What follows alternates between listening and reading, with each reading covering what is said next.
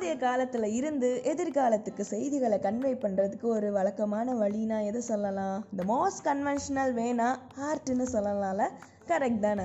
மகாராஷ்டிராவில் இருக்க அஜந்தா எல்லோரா கேவ்ஸில் இருந்து சவுத்தில் இருக்க மாமல்லபுரம் வர இப்படி கடந்த காலங்களில் இருந்து பல சிற்ப அற்புதங்களை கொண்ட நாடுனா அது இந்தியா தான் வை மைனஸ் ஐயில் தான் கேட்டுட்ருக்கீங்க வணக்கம் and welcome here is சமத்தின் alive as the epic story ராமாயணத்தில் வர ஜடாயுன்ற பறவை முக்கியத்துவம் வாய்ந்தது. ஒரு noble bird of divine origin மாதிரி கேரக்டரைஸ்டு பண்ணியிருப்பாங்கல்ல? மகாவிஷ்ணுவுக்கு வாகனமாக இருக்கும் கருடனின் சகோதரரான அருணனோட மகன் தான் இந்த ஜடாயு. காட்டில் சீதையை தனியாக விட்டுட்டு ராமன் வேட்டைக்கு போனதுக்கப்புறம் சீதைக்கு துணையாக இருந்தவன் தான் இந்த ஜடாயு. சீதையை ராவணன் நயவஞ்சகமாக தூக்கிட்டு புஷ்பக விமானத்தில் போகிறப்போ ஜடாயு ராவணனை எதிர்த்து சண்டை போடும். ஏற்பட்ட சண்டையில் ராவணன் தன்னுடைய சக்தி வாய்ந்த சந்திரஹாச வாளால் ஜடாயுவோட இடது ரக்கையை வெட்டிடுவான் படுகாயம் அடைந்த ஜடாயு ராமன்ட்ட சீதையை தூக்கிட்டு போன திசையை காட்டிட்டு உயிரிழந்துடும் அப்படிதானே? உலகின் மிக பெரிய பறவை சிற்பமாகிய ஜடாயு சிலை கடவுளோட சொந்த நாடுன்னு கருதப்படுற கேரள மாநிலம் கொல்லம் மாவட்டத்தில் இருக்க சடாயு மங்கலத்தில் ஜடாயு பாறை மேலே அமைஞ்சிருக்கு.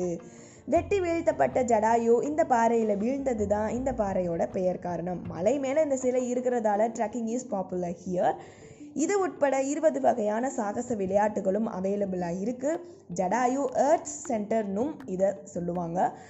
இந்த பிளேஸ் வந்து கடல் மட்டத்தில் இருந்து ஆயிரம் அடி உயரத்தில் இருக்கும். ஸோ இந்த tourist site Guinness book of ரெக்கார்ட்ஸில் இடம் பிடிச்சிருக்கு. புகழ்பெற்ற ஸ்கல்ப்டர் அண்ட் ஃபிலிம் மேக்கருமான ராஜீவ் அன்சல் தான் இந்த சிலையை வடிவமைச்சவர். இவர் தனக்குள்ள உண்டான எண்ணத்தை இப்படி உருவமாக மாற்ற ஏழு ஆண்டுகள் ஆகியிருக்கு. வீரம் மற்றும் துயரத்தின் உருவம் தான் இந்த ஜடாயு சிலை.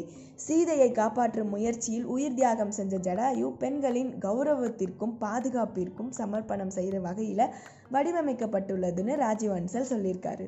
மலை உச்சியில் வடிவமைக்கப்பட்டிருக்க ஜடாயு சிலை ஒரு ரக்கம் இல்லாமல் பிரம்மாண்டம் அமைக்கப்பட்டிருக்கு. இதோட நீளம் இரநூறு அடி அகலம் நூற்றி ஐம்பத்தோரு அடி உயரம் அறுபத்தொம்போது அடி இருக்குது பதினஞ்சு ஆயிரம் சதுர அடியில் இந்த ஜடாயு சிலை உருவாக்கப்பட்டிருக்கு.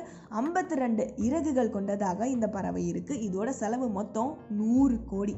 Total area of sixty five ஏக்கர்ஸை cover பண்ணி இருக்க இந்த பூங்காவில் three D museum telescopic viewing facilities sixty theatre rope car ride to the top of the hill மற்றும் மலையோட மேற்பகுதியில் இருந்து கழுகு பார்வைன்னு சொல்கிற ஏரியல் வியூவில் பார்க்க ஹெலிகாப்டர் வசதியும் செய்யப்பட்டிருக்கு. என்னோட திரைப்படங்களின் அனுபவத்திலிருந்து சொல்கிறேன் எப்போதுமே பெருசாக கனவு காண பயப்படவே கூடாதுன்னும் முடிக்கிறப்போ ஜடாயுசில தான் உலகத்திலேயே மிகப்பெரிய பறவை சிற்பமாக இருக்கும்னு ராஜீவ் அன்சர் சொல்லியிருக்காரு. அது இப்போ உண்மையும் கூட. கின்னஸ் புக் ஆஃப் ரெக்கார்ட்ஸில் இடம் பிடிச்சிருக்கு. இது உலகத்திலே மிகப்பெரிய பறவை சிலை தான். And most importantly it's and glorious example of sustainable and eco friendly tourism in India தானே? அதையும் தாண்டி நம்ம யோசிக்க வேண்டிய விஷயம் a man's dreams are and index to his greatness தொடர்ந்து கேட்டு இணைஞ்சிருங்க. ஐ மைனஸ் ஐல என்னோடு தேங்க்யூ அண்ட் ஸ்டேஜ்